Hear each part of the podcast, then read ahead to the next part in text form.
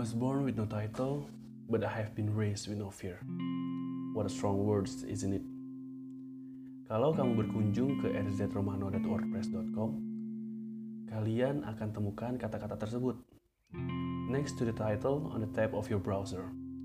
It has been there for six years and plus, I guess. Karena iseng-iseng buka blog yang sudah lama banget nggak keurus, ya yang palingan nulis sebulan sekali kalau niat itu juga. Baru sadar lagi ada kata-kata, I was born with no title, but I have been raised with no fear. Tercetak di situ di blogku yang aku buat 6 tahun lalu. Tengah malam, tepat setelah keluargaku kasih surprise buat ulang tahunku yang ke-20. I was born with no title. Ya, bisa dibilang aku lahir di keluarga yang kurang berkecukupan, Ibuku harus berjuang keras hanya untuk anak-anaknya bisa sekolah. Aku ingat banget, mobil-mobil yang pertamaku itu VW Beetle warna kuning yang pintunya bisa dibuka. Kalau mau maju harus ditarik dulu ke belakang. Dan dibeliin ibuku dengan harga 20 ribu rupiah. Wah, dulu itu mahal banget buatku. Setara dengan uang jajanku satu bulan waktu di SD. Ya, I was born with no title, dude. So I have to value all the things, all little things that God gave me. Contohnya, ya kayak mobil-mobilan 20 ribu rupiah, jam tangan 8 ribu rupiah, kaos seragam pemberian sepupu, atau pizza pertama yang kumakan kelas 4 SD saat ada lelaki tidak dikenal mencoba mendekati ibuku. Hidupku terasa begitu menarik saat aku melihat ke belakang di hari ulang tahunku itu.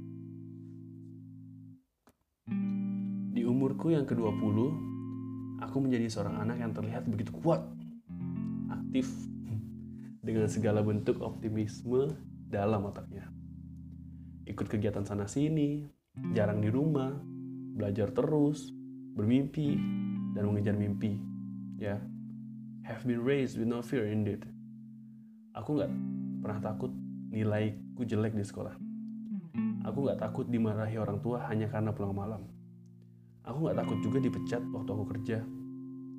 Karena aku tahu, aku sudah melakukan yang terbaik semampuku. I always work hard, play hard, love hard in a positive way. That's why I was never afraid of losing anything. Because what I, what I knew, everything was replaceable. As long as I work hard, play hard, love hard. Sampai sempat ada yang bertanya, apa sih yang lo takutin di dunia ini? Pertanyaan simpel yang muncul di tahun 2016 dari seorang teman. Aku berpikir, berpikir keras. Sampai aku bilang, hmm, I guess I'm afraid that I fear nothing. Ya, bahkan pernah dulu aku mendefinisikan diriku sendiri sebagai manusia robot. I could learn anything fast. I could do anything with us. I was willing to sacrifice anything if I needed to.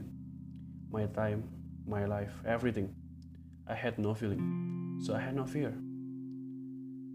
You should have a work life balance, dude, someone told me. My work is my life, so it's balanced already, I answered. I was stubborn, blind, and stupid. I have no idea what I was looking for. Untuk apa semua gaji besar yang habis setiap bulan? Teman-teman yang semakin lama semakin menghilang, dan seseorang yang gak bisa lagi aku panggil sayang.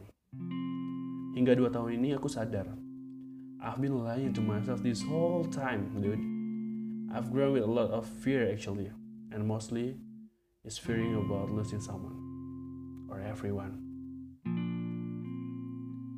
Dua tahun ini memang berat setelah bokap nggak ada.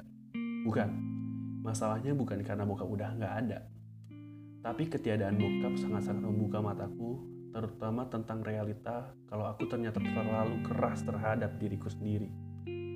Ternyata ada hal-hal yang tidak bisa tergantikan, seperti orang tua contohnya. And more than that, live with fear is terrifying indeed. In the beginning, I hate it. I thought no friends, parents, siblings.